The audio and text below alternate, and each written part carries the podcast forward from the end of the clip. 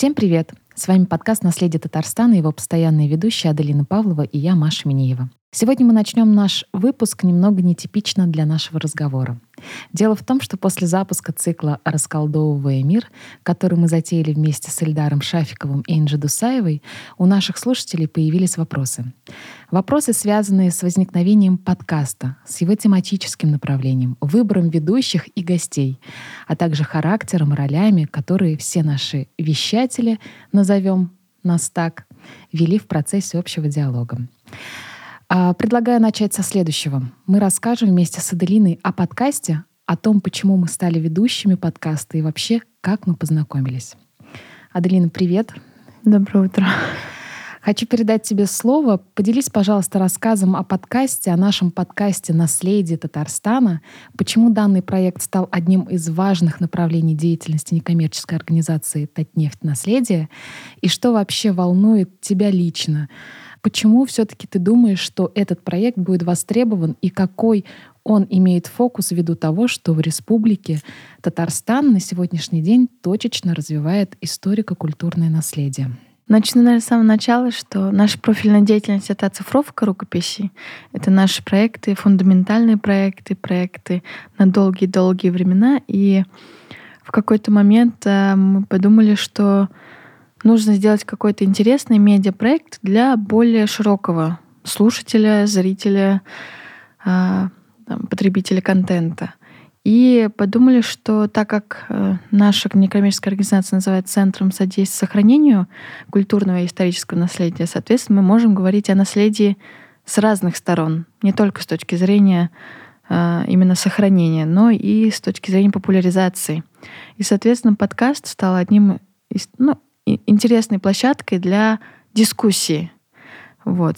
И я вижу нашу роль именно как площадка, как платформа для экспертов, для интересных людей, для важной дискуссии, для обсуждения различных болей, э, потребностей именно в этом в этой сфере, потому что, как ты сказала, очень много фондов, э, очень много госучреждений, которые занимаются именно этим направлением, и все этим занимаются с разных сторон. И я думаю, что это классно, что кто-то восстанавливает музыку, кто-то занимается костюмами, кто-то, э, как мы, обсуждает и э, обсуждает и разговаривает о традициях. Вот, и я считаю, что это Хороший, интересный проект. И этого подкаста не случилось бы, если бы ты, Маша, не пришла в нашу организацию. Вот. Я Марию знала как очень сильного пиарщика, маркетолога. Вот. И, соответственно, когда э, в какой-то момент у нас совпали интересы, потому что мне нужен был человек с бэкграундом, э, человек с историческим образованием и человек, который знает других людей, которые тоже эксперты в своих областях, именно в плане там, культуры, архивного дела, истории и вообще местных... А, Бездельников. интересных, хороших людей, которых мы можем привлечь к нашим проектам. И вот, и э, в тот момент у Маши такие интересы сов... с нашими как бы видения совпало, поэтому вот так мы. И я считаю, что Маша — это драйвер нашего проекта. То есть она эм, именно развивает его, очень горит этим проектом. Вот так мы и познакомились. И продолжаем не только работать, но и в первую очередь дружить.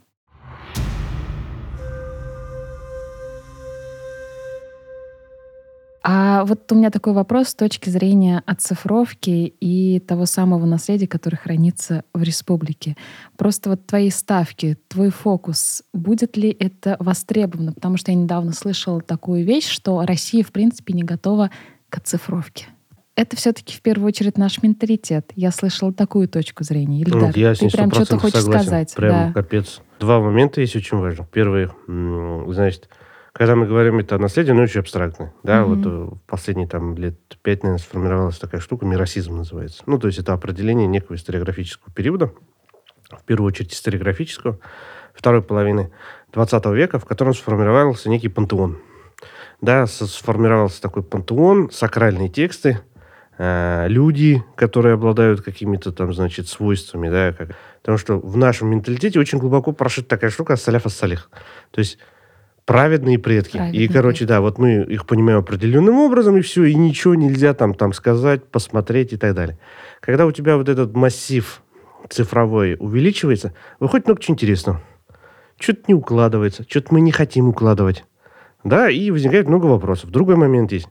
Э, Люди, которые этим занимаются, как бы, вот у нас татарлар даже есть такой кадрым білмейміз деген сөз, да, Мгм. кадрым білмейлер. Вот олар кадрым білмейлер. У культуры памяти, у мемориальной культуры, да, или, допустим, их различных форм, включая там мартариальную культуру, то есть культуру восприятия смерти, понимаете, это все разные вещи. Вот как бы м, у Юргена Хабермаса, как бы, у него фишка заключается в чем? У них, допустим, в Германии, вот как бы, в Германии вообще в в плане цифровизации капец отсталая страна, на самом деле. Потому что у них этих госуслуг ничего нету. Там выпустить виртуальную, там, эту, допустим, карту на телефон, это, да, это цирк с конями, они не знают, что такое А виртуальная про карта. цифровизацию рукописей, то, что в Германии, А вот, именно в вот, Германии горят архивы. Вот, вот, как бы. А это другая сторона этой Да. цифровизации. Вот вам два ответа. У них были войны памяти с нацистами. Это проблемная тема, я даже не знаю, как ее правильно сказать, но обозначить ее надо. Почему? Потому что, когда твой дед был нацистом, и вся планета его клеймит, у тебя есть два выбора. Либо сказать, что это не мой дед, либо сказать, ну, капец, ребят, да, давайте меня тоже клеймите. Что будем делать? И вот эти вот... Но там немножко по-другому было. И, собственно, Юта Шерер и вообще все это направление, они занимались то, что называется проработкой прошлого. И немцы, конечно, в этом смысле, ну, не знаю, им подобных, наверное, Нет, ну вот как раз они взяли травмы, Да. то есть если мы, допустим, как правило, всем как бы нашим коллективам, живущим в России, как бы берем отвертку и в заживающую рану тыкаем, ну, лично мне такое не сказать, хотя кто-то может и не согласиться. Они просто свои травмы проработали, как бы, и местами даже превратили это в бизнес. И здесь, понимаете, два вопроса, точнее, возникает. Это первое, право на прочтение, да? Вот у кого есть право на прочтение, и у кого есть право, допустим, на интерпретацию. Я могу навязать кому-то право на прочтение или право на интерпретацию, и лишить его. Можешь.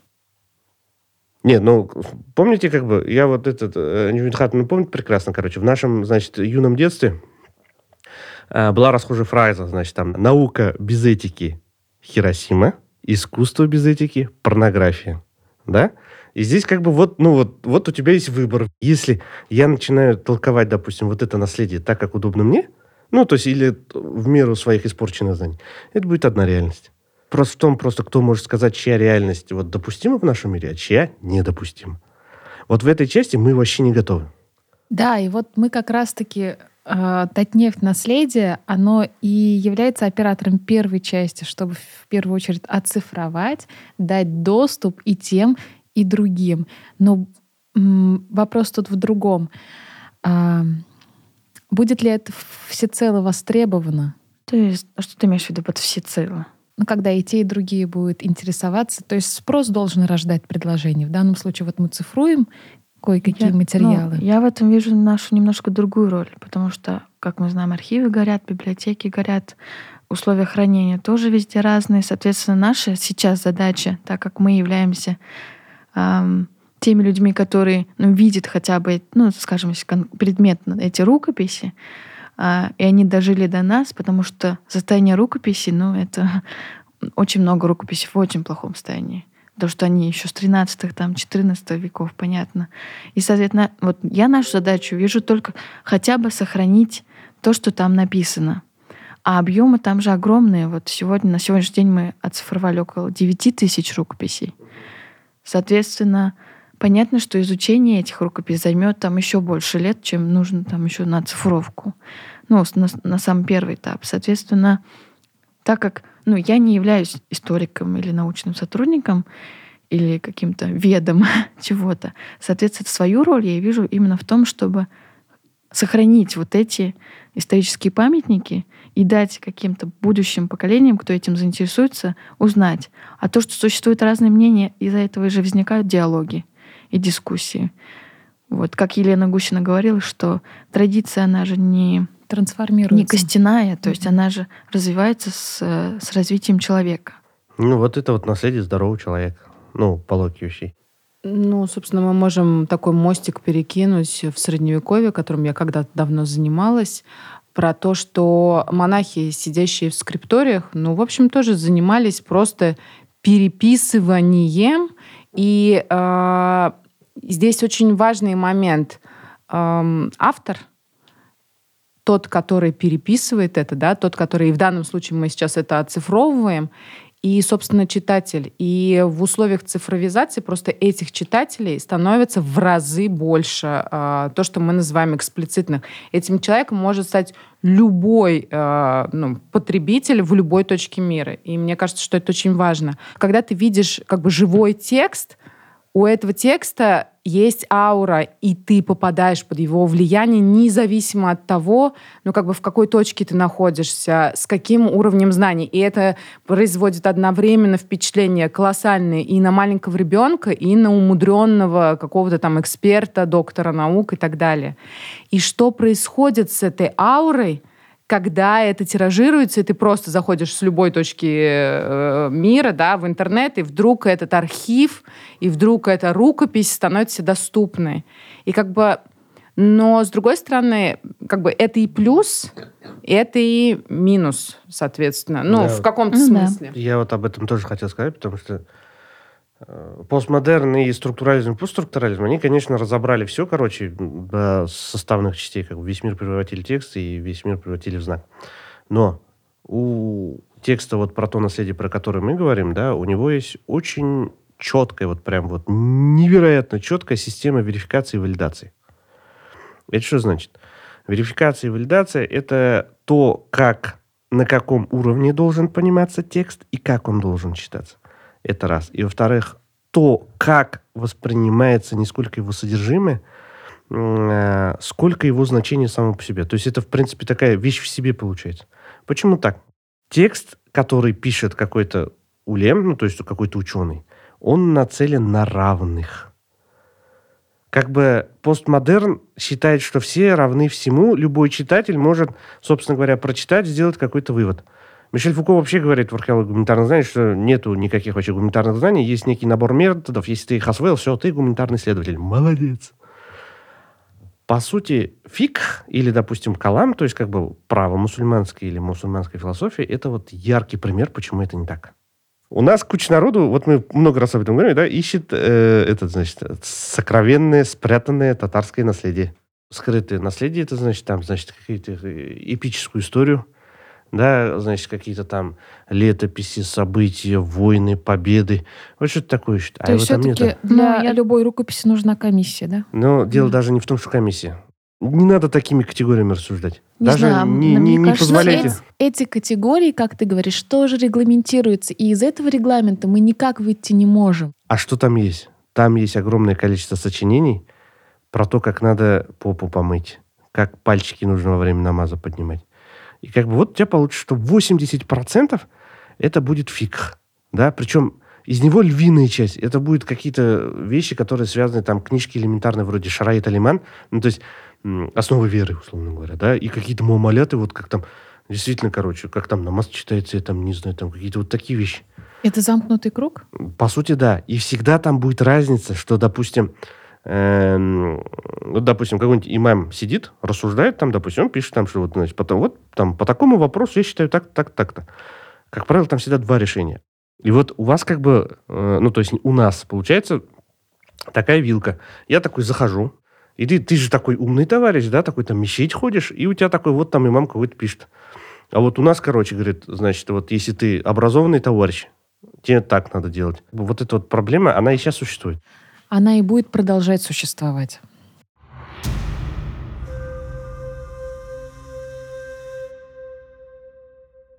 Расколдовывать мир мы решили с Эльдаром Шафиковым и Инджи Дусаевой. Лично я с Эльдаром познакомилась еще в 2018 году, когда мы оба работали в архивной службе Республики Татарстан. В частности, вместе с Эльдаром мы уже там начали немного расколдовывать мир, татарский мир. Мы проводили бесплатные экскурсии э, про привычки татар. Ильдар, можешь, пожалуйста, подробнее рассказать о твоем неравнодушии к данной проблеме и в целом расскажи, чем ты сейчас занимаешься, какие байки пишешь и что вообще интересно нашему слушателю через твою призму. Значит, все началось очень давно. На самом деле, вот э, с Инчи Дусаевой как бы когда-то давно у нас возникли такие это, местами непростые отношения, потому что она вела у нас семинары собственно говоря, в этом месте, да, как уже вот... Вот месть студента. Да, мы, мы начали, собственно говоря, читать странные тексты, потому что постмодерн для меня был очень далек, для и для всех вообще, наверное. И каким-то непонятным для меня вообще до сих пор местом мы читали Франца Кавку на семинарах по, значит, это истории средневековья.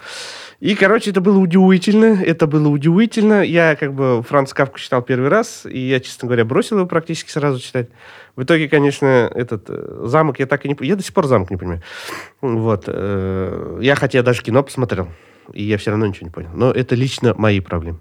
Вот. Но, собственно говоря, вот эти вот, значит, семена были посеяны, да, и потом, когда я уже учился в аспирантуре, очень многие вещи, которые я тогда себе зафиксировал, на двух, на самом деле, у двух преподавателей, я бы сказал, Германа Пантелеймоновича Мягкова, да, у него на истории средних веков мы как раз э, разбирали столько историографии, что жутко людей бесило. Классный потому что да, да, да, да, все хотели рыцарей, там, значит, драконов туда-сюда.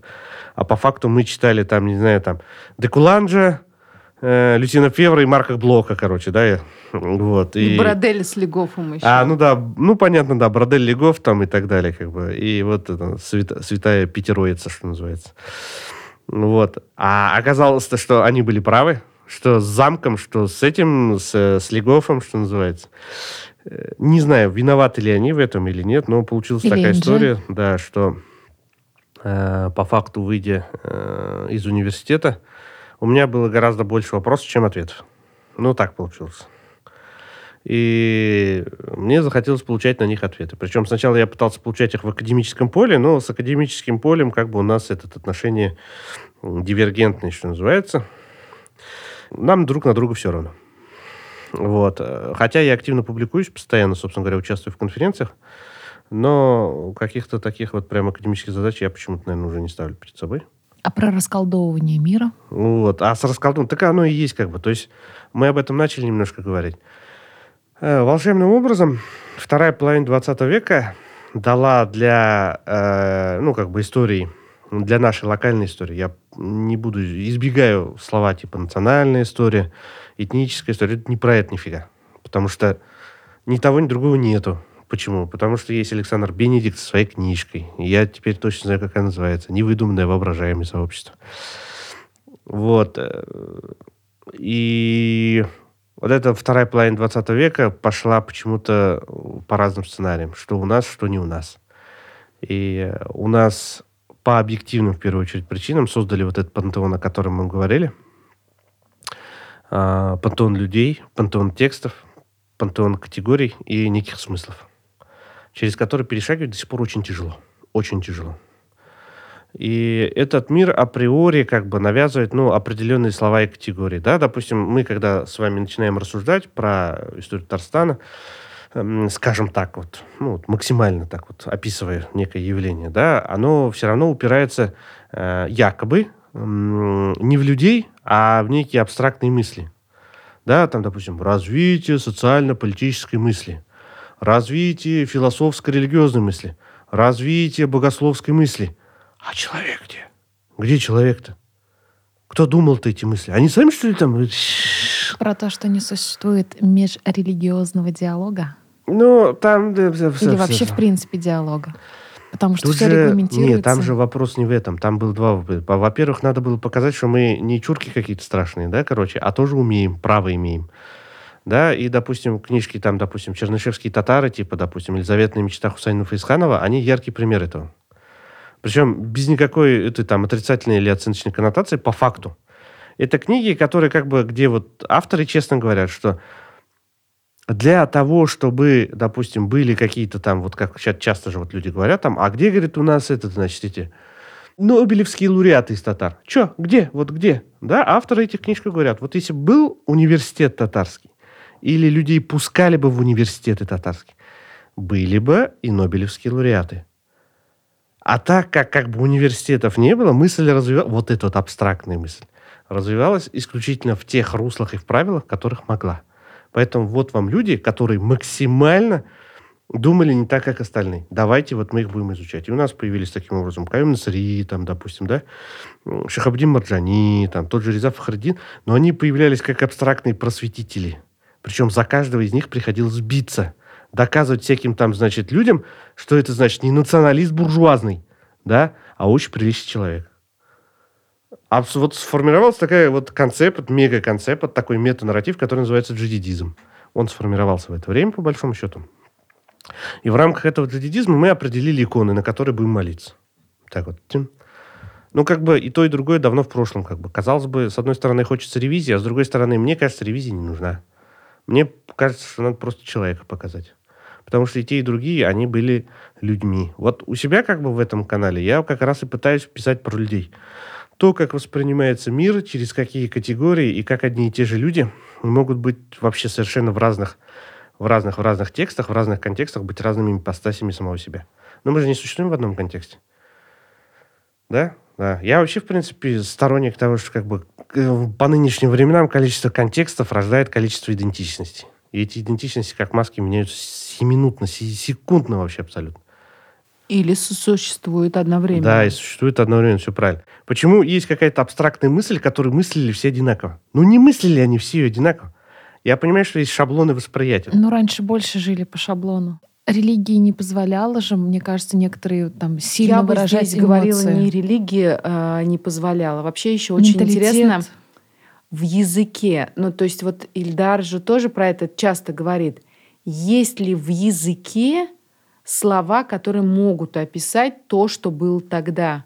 Потому что мы ведь с вами сейчас подходим с таких презентистских позиций. Я из начала 21 века со своим бэкграундом, да, с определенным своим набором знаний, как описываю эту реальность. Когда, например, появилось слово национализм, и даже мы все, конечно же, мы упрощаем, когда мы описываем ту реальность, но говорим это мы языком, придуманном, ну, условно, сегодня или там спустя 60 лет с, с того явления.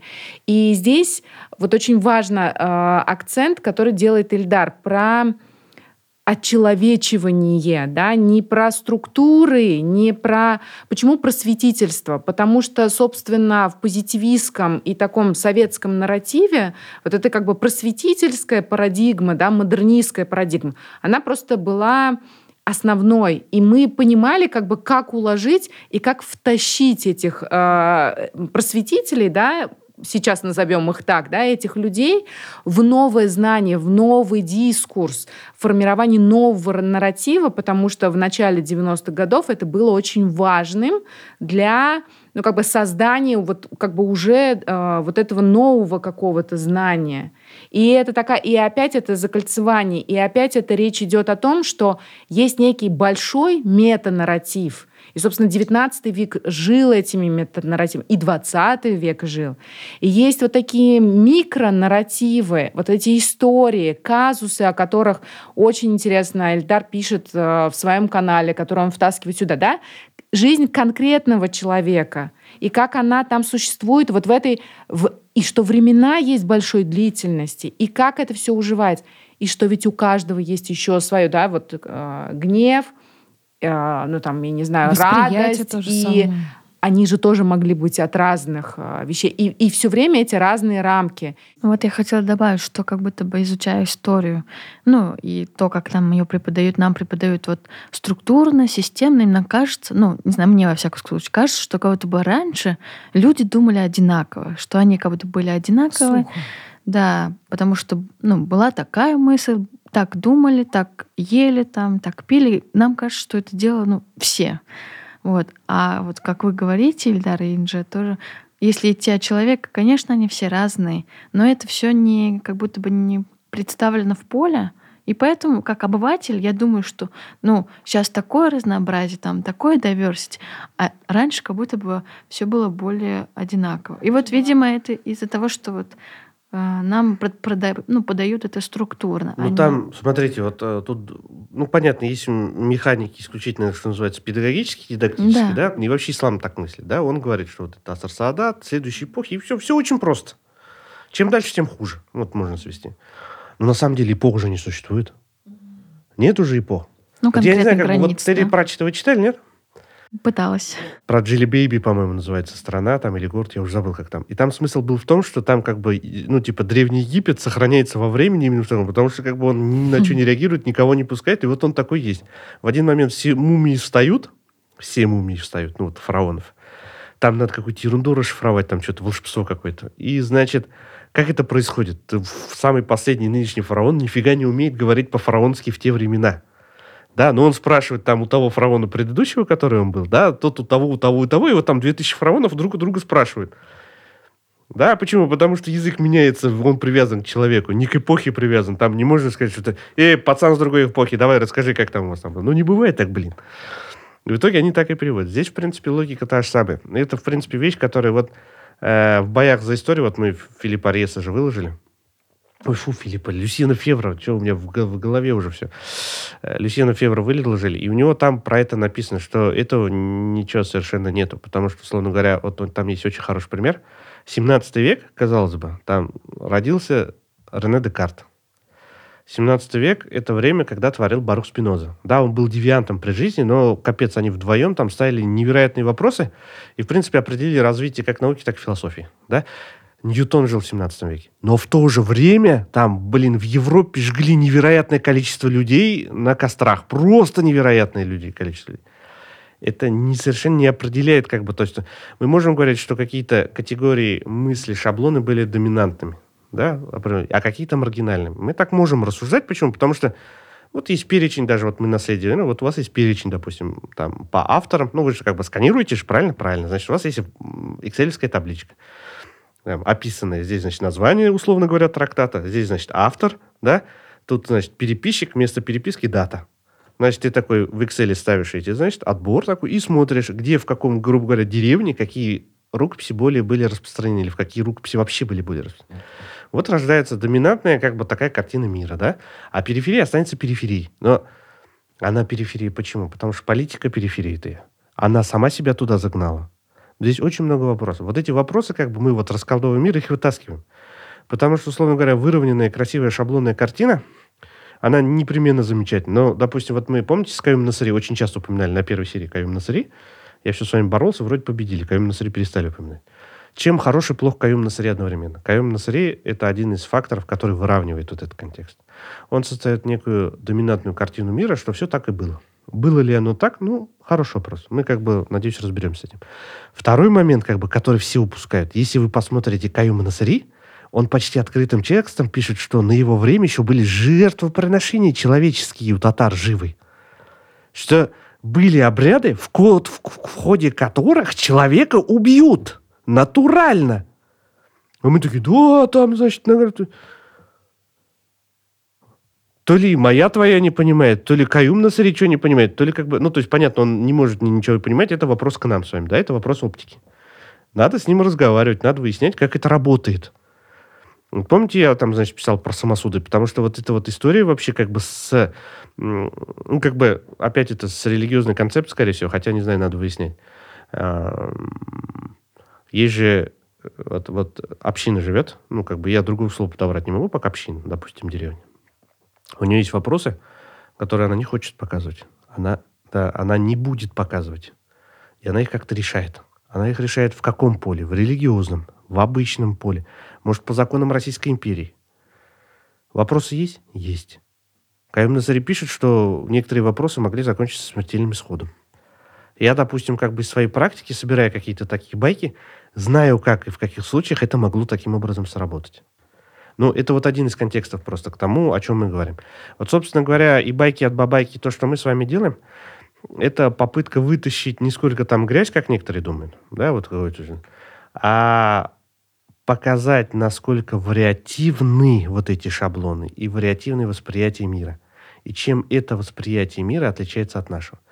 На первой своей серии, я помню, сказал такую фразу, и сейчас вот ее повторю, чем меня раздражают генеологи, хоть я сам в прошлом генеолог, и самому немножко противно от этого. Потому что генеолог бывает трех видов. Первый – очень плохой генеолог, очень плохой. И тот, который рисует таблицы. Ну вот он нарисовал таблицу, получил денег, его селя. Второй генеолог средней противности, но он еще более противный на самом деле. Почему? Потому что он историю, вот, которую в табличке тебе нарисовал, пытается, да, опрокинуть твои эмоции, чтобы тебе дороже продать. Ну, почему? Потому что, вот правильно вот Анджи говорит, у тебя нет языка того времени, ты не можешь объяснить эти... Ну, ты чаще всего их не знаешь. Почему? Потому что ты маркетолог, ты деньги зарабатываешь. И ты там ля-ля-ля-ля-ля-ля. Третий, это вообще самый мерзкий вариант, он пытается на вот этот вот скелет э, найти какие-то эмоции, структуры и тексты, которые как будто бы настоящие оттуда, и продает тебе еще дороже историю. По факту получается, в тот момент, когда тебе продали какую-то первую таблицу условно за 50 тысяч, на этом надо остановиться. Почему? Потому что никто из этих людей в твоем мире, в твоих словах и категориях не значит для тебя абсолютно ничего. И все, что будет происходить дальше, тебя просто опрокинут твои современные эмоции туда. И ты, грубо говоря, отдашь 200 тысяч, и получишь как бы, ну, портрет свой, там, я не знаю, там, эмоциональный портрет имени себя. Каждый раз как бы этот вопрос надо задать. Понимаешь, у всех есть право, действительно, но это право должно решаться вот такими конторами, как ваша. Это в плане Твой того, что- совет, кто-то-то хочет схавать за миллион? Ну, так я и говорю, смотрите, вот чем хорошо, короче, движуха, которую Татнефть наследие делает. Вообще, безоценочная коннотация именно к вам. Ну, понятно, вообще крутые там ваши, без этого. А Когда у тебя есть такой массив огромный, вот это вот big data, да, даже без эмоциональной привязки к тому, что, допустим, я, ты, он, она, это в первую очередь вот то, что мы вот сейчас не говорили. Это, во-первых, linked knowledge. Почему? Потому что между вот этими текстами, да, как бы существуют смежные контексты. То есть это люди могли составить друг другу переписки, они могли друг друга знать, одни были учителями других и так далее. И это все вылазит. Это все махом вылазит. Да, я же вам историю рассказывал, да, вот, вот где-то там лежит не отсканированная пока книжка, которую мой дед дал. Так вот этот linked knowledge теоретически может вытащить, как она попала к моему деду. Потому что как бы у нас этой истории нету. Она для меня незначима, потому что это ну, какая-то статистическая погрешность, две цифры, короче, и я там знаю шифр, условно говоря. Все, больше ничего нет. Очень интересно, очень хочется. Ну, я объективно понимаю, что мы не узнаем. А ваша биг дата это может вытащить. И второй момент, это вот это самое дальнее чтение, о котором я уже говорил, да, это очень важный цифровой такой вот инструмент, ну, не только цифровой. А, почему, как бы, вот я это затронул, потому что буквально вчера мы были на семинаре, как раз говорили об этом. Дальнее чтение – это когда у тебя есть огроменный массив, не вчитываясь в него, ты можешь считывать с него важный показатель. Условно говоря, закинуть вот туда, сколько там, 9 тысяч рукописей. Допустим, волшебным образом машина их читает. Правильно, неправильно – это другой вопрос. Чтобы правильно, это вот эти ребята нужны. Без них. Ты можешь спросить, уважаемая машина, а какое самое часто употребляемое слово в этих текстах, да? Она говорит Аллах. А почему не хан? Да? Да. Что не хан-то? Я же хана жду. А там не хан, там Аллах. Что делать будем? Ну, не знаю, давай запремся. Ну, хотя бы условно говоря, да. И вот эти вот штуки, как бы вот эта цифровизация, если ее правильно сделать, все будет очень клево. Но зная, как у нас это делается, как бы, это опять вне оценочной коннотации к вам, я как бы настроен крайне пессимистично, крайне пессимистично. И это про то, что оцифровка в России Ну, мы, мы под наверное, сомнением. да, мы, наверное, не готовы к этому еще пока. Надо делать, надо, конечно, надо делать, хотя Мы бы через делаем силу заставлять, но готовы ли мы к этому вопросу? Ну, верно. Это к вопросу о том, эм, мы отвечаем на спрос или сами э, формируем предложение. Пока мы между. И я думаю, в разных сферах люди говорят о том, что э, мы воспитываем тех, кто употребляет э, наш контент. Вот. И в театральной сфере, и, собственно, и в университете, и, и где-то, да. То есть получается, что каждый на своем месте, понятно, он тоже субъективен, с одной стороны, а с другой стороны, он встроен в систему. И вот как бы вот эта история про то... И здесь я не говорю только про Россию. На самом деле мы можем говорить, что в каждой стране есть свои какие-то правила, свои институты, свои системы, свои ментальные установки и э, там где-то религиозные. А, Здесь один очень важный момент, о котором говорила Аделина э, и о котором говорит Ильдар. А, Важно помнить ступени знакомства с тем или иным знанием. И, конечно, когда мы говорим про школу, особенно про начальную школу, это, естественно, упрощение, потому что какие-то вещи описываешь теми словами, тем языком, который понятен вот этому человеку. Естественно, текст в любой стране будет идеологичным, потому что это связано с а, определенными там, ценностями, и каждый родитель выстраивает определенные границы, и институты выстраивают границы. И потом вот происходит то, о чем говорит Ильдар, да, когда картина становится более сложной, когда э, появляются конкретные персонажи. Но на самом деле, вот надо сказать, что вот, по крайней мере, в школе у моей дочери, как преподается история, и там уже есть эта вариативность. Есть общий нарратив, есть общая концепция выставки, но при этом ты слышишь разные голоса. И мне кажется, вот это многоголосие, оно очень важно и на разном уровне. Оно просто очень многих пугает. Многие же не любят усложнения. Тут вопрос, что многие люди остаются на этом упрощении, и дальше нет внутренней у них какой-то мотивации воспринимать мир ну, сложным и многообразным. И, соответственно, это уже, Ну, наверное, это работа. работа и на самом собой, деле да. речь идет о том, что когда вот на уровне упрощения, но вообще на самом деле, да, с одной стороны, мы все время ре- ругаем идеологию, да, и Мгм. как бы некие какие-то такие структуры, но ведь так устроена и массовая культура. Ну да. Да. Собственно, концепт массовой культуры — это как раз э, про многообразие в определенную форму, тиражи, транслирование. И, э, но ведь и массовую культуру можно усложнять постепенно. Ну, собственно, она так как бы и происходит. Так и Вообще, происходит, что, да. что считать массовой культурой?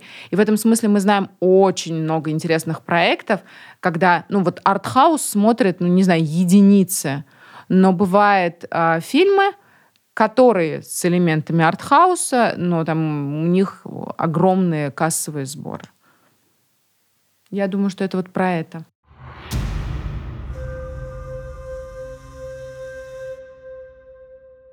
И перейдем, Инжи, к вам. Лично я вас знаю со стороны КФУ и вашего экскурсионного проекта «Мир татарской женщины».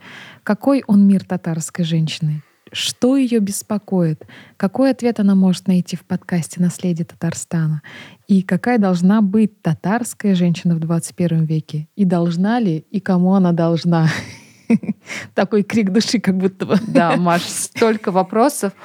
Я постараюсь, наверное, их как-то ну, немножко развести. А, да, ну, мы познакомились именно как в рамках проекта «Мир татарской женщины». И сегодня утром только был разговор.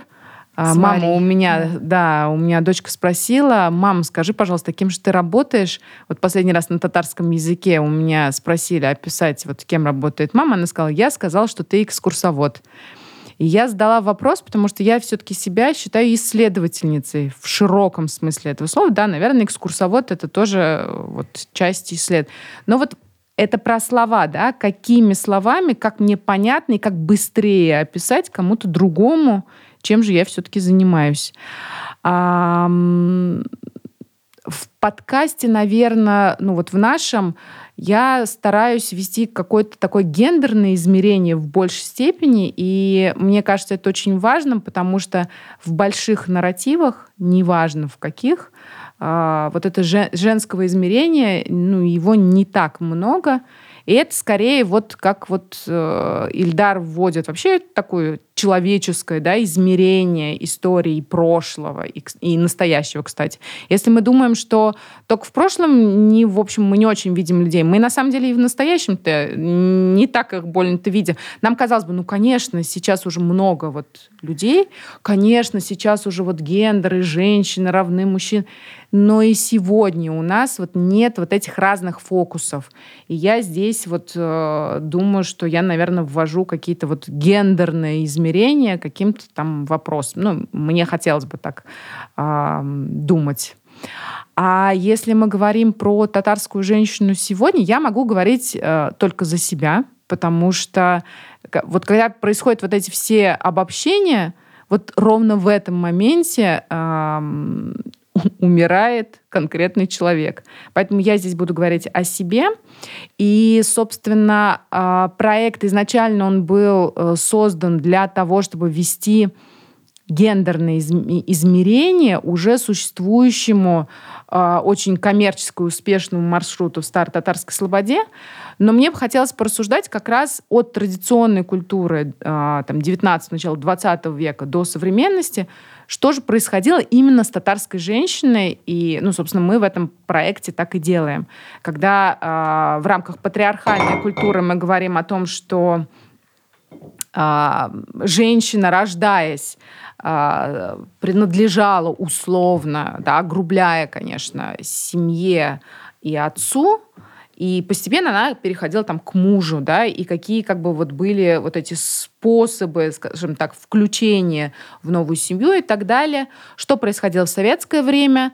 какую роль государство начинает играть в жизни женщины, государство, которое освобождает женщину от э, кухонного рабства, в том числе государство, которое рассказывает женщине, как воспитывать ребенка, да, то есть теперь это уже не эби, да, это не традиция, это не ислам, а, а теперь уже тебе государство расскажет, так, давай, сдавай в ясли, а, от груди, значит, отлучай, корми по часам, потому что женщина становится ну, такой вот единицей рабочей, да, и с эмансипацией, которая, за которую, кстати, очень многие женщины боролись, вот, э, она влечет за собой и другие последствия, к которым многие женщины оказались не готовы. А, и э, главный вопрос, который состоит, что э, женщины, которые приходят, э, и, кстати, и девочки, и девушки, и ну, там, бабушки да, к нам на экскурсию, что же происходит сегодня? И первый вопрос, который я задаю, а свободна ли женщина сегодня и свободна ли от чего? И тут возникают очень интересные ответы у самых разных категорий. Конечно, свободно. И первый вопрос, который следует за этим, открываем социальные сети, а, открываем, ну не знаю, можно там включить телевизор и, собственно, посмотреть, э, посмотреть, что происходит. И что современное общество спрашивает, требует от современной татарки. Какая она должна быть и насколько вообще это важно. И тут начинается, мне кажется, самое основное исследование и вопросы. И правда, а важнее, на мой взгляд, а, не искать ответы на вопросы. И самое интересное начинается в том, сможешь ли ты задать тот вопрос, ответ на который не может дать никто. Наверное, придет да. какое-то время, придет какой-то новый исследователь, но вот этот правильно поставленный вопрос, мне кажется, он определяет все. Вот я, честно говоря, думаю, что ее не существует. Ну, это как а, бы а, не а для полемики. татарская а женщина вообще... существовала а? тогда, в твоем понимании? Татарская женщина Скорее всего, никогда не существовала. Ее один раз пытались искусственно создать по аналогии с тем, что э, опять-таки, такая есть как бы внутри ислама штука такая, она называется уммалислам или уммет. Мать всех мусульман. Этот титул обычно вознаграждают его Айшу, да, одну из жен пророка саллиллаху алейсалям. По этой же логике наши господа там, значит, там сделали матерей, значит, нации. Это известные дамы. Ну, короче, как известные. Это, это в общем-то, слабо известные. Для кого-то более известные. Но, еще раз говорю, это парадигмально вещи, которые тяжело сказать, насколько они Вот здесь вот проблема этих самых мыслей. Mm-hmm. Если ты читал одну книжку, пиаришь эту мысль, это не значит, что в те времена, про которые ты говоришь, эта мысль была на самом деле Конечно. доминирующей. У нас получается такая же история. У нас есть, допустим, некоторые рупоры-говорильники, да, в которых мы задаем какие-то вот эти вот шаблоны восприятия. А потом как бы пытаемся сами на эти шаблоны среагировать и дать какие-то ответы. Если у тебя вот эта самая структура повседневности не имеет этого вопроса, ну, потому что это не актуально. Ну, само по себе не актуально. Вопрос будет выдуманный и ответ на него будет выдуманный. И как бы очевидно эта история будет. Если вопрос статуса женщины в обществе вообще, конечно, есть. Конечно, есть. Права женщины есть. Имеет ли она этнический характер, я уж и не уверен. Угу. Я уж и не уверен в этом. Но при этом мы можем говорить о том, что а, вот этот вопрос именно национальной, этнической идентичности а, в последнее время он становится особенно актуален. И это не, речь не идет только о России, то есть это, этот, этот прям запрос на... И, и он э, симптоматичен. А кто То запустил этот запрос? Про, на э, национальную идентичность? Ну, это распад больших нарративов, конечно. Но тут же, опять-таки, национальная идентичность – это тоже большой нарратив. Это тоже метанарратив, да, да. да. Вопрос же в том, что, ну, опять-таки, есть некие доминантные категории структуры, да, которые в отдельный момент начинают себя изживать. Почему? Ну, потому что наше детство в юность, помните, вот были, допустим, формалы и неформалы, условно. Какая разница была? Все по подъездам бухали, короче. Ну, вообще без разницы, да? Не ну, все. Ну, ладно. И не по подъездам, И да? не по подъездам, да, согласен как бы. А по факту, да, вот зато какая-то субкультуры должны были существовать. Но они вот именно субкультуры. И в данном случае, как бы, я вот договорю мысль, да, мне иногда кажется, что вот мы когда, особенно я телевизор смотрю, что какая-то духлая субкультура там захватила власть, короче, и капец, вот какая-то родилась андерреальность вообще. Это, то есть, вот, особенно то, что связано с категориями гендеров, не гендеров, шмендеров, туда-сюда, право на самоопределение и так далее и тому подобное. Где-то мы, короче, в постмодерне не в тот коридор, короче, немножко забрели и не те инструменты mm-hmm. и не туда вылили. Но это опять же вы со своей точки зрения. Не, не, нет, это исключительно моя. То есть, как бы я же сразу говорю, это я смотрю телевизор, и вот у меня такое ощущение.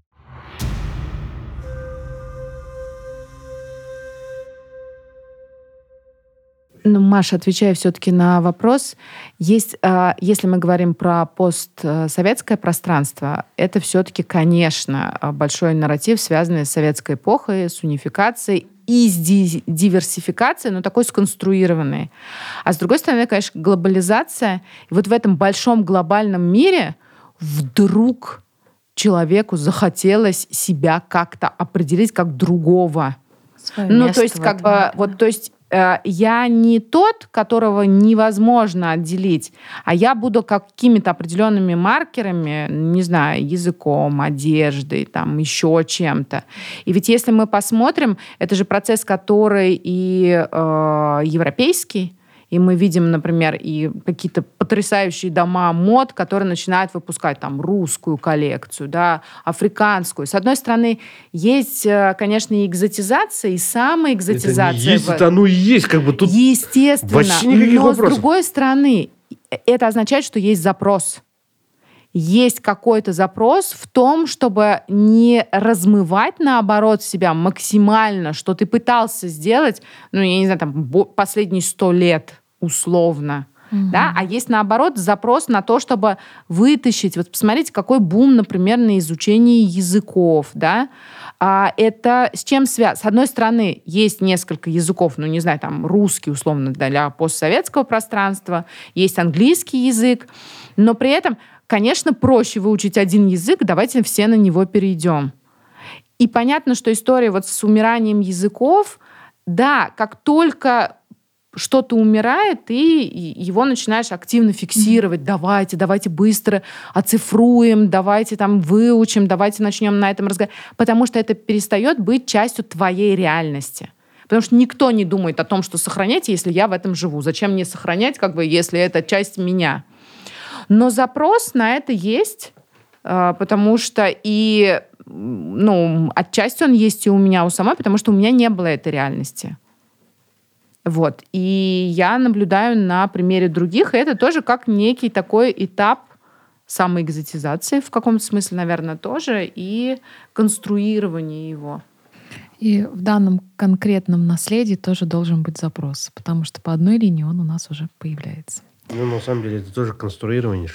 Ну, ну, условно говоря, ну, как бы вот вопрос задаем. Весь вот, мир конструктор. Конечно, конечно. Я к тому и говорю о том, что чисто, допустим, примордиалистский рассуждатель, там, позитивистский, в каком смысле? В, каком, в таком смысле, что у меня есть генетическое право на что-то. Оно определяется чем? Да ничем оно не определяется. Оно отличается исключительно маркетинговым ходом. Вот, допустим, сможем мы сделать наследие популярным? Оно будет популярным. Не сможем? Не сможем. Что такое новая татарская культура? А что такое старая татарская культура? А где она? А что такое? Почему, допустим, у всех есть ощущение того, что вот эти э, книжки тут стоят, миллион-миллион книжек. С одной стороны, когда вот, допустим, там некоторые товарищи смеются, что зачем, типа, там 125 томов Галимджана Ибрахимов делать? Или Фатех Амирхан. Вот, допустим, Академия наук у нас славится этим. С одной стороны, да. А с другой стороны, вот последние сто лет их выпускали с купюрами. Э, там, не знаю, там подредактировали политически правильные какие-то вещи. Сделать корпус текстов, который бы был на современном языке и не имеет этих купюр, это очень важно, архи важно. Но стоит ли, допустим, на этот же пантеон, который мы знаем, строить столько денег, это тоже вопрос. Как бы и здесь вот опять к вам вернусь. Как бы вы вообще, в общем, стоите такие, знаете, на это. Помните историю про Фридриха Ницше и человека, точнее, этого плесуна над пропастью, над площадью? Да, короче, так говорил Заратустра. Там, значит, есть очень хорошая аллегория, которую все мы помним, да, и, значит, здесь у вас, в принципе, та же роль получается. Просто у вас там не зверь и сверхчеловек, условно говоря, абстрактный, на двух концах, да, а здесь какая-то такая... И там вас сожрут, и здесь сожрут. Потому что, как у нас у татар говорят, мой любимый поговор, когда «Блайтен шариат касами, ты глейтен гадат касами». Если так, говорит, ты шариат не поместишься, ты в адат не поместишься.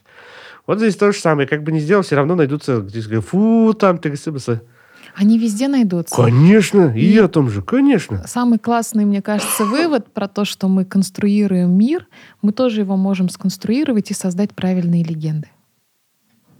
И задать нужные запросы. Меня слово «правильно» очень смущает. Но- Меня тоже смущает, но иногда оно имеет место быть. Правильные, конечно же, для нас, потому что мы задаем какие-то тренды, задаем какие-то запросы, выбросы, вирусы и прочее, прочее. Тут прочее. важно расколдовать и околдовать его снова. Да, Именно, одновременно, да, Шулай. да, да, И на да. этом я хочу сказать всем огромное спасибо. Сегодня у нас практически три часа разговора, и я еще не устала.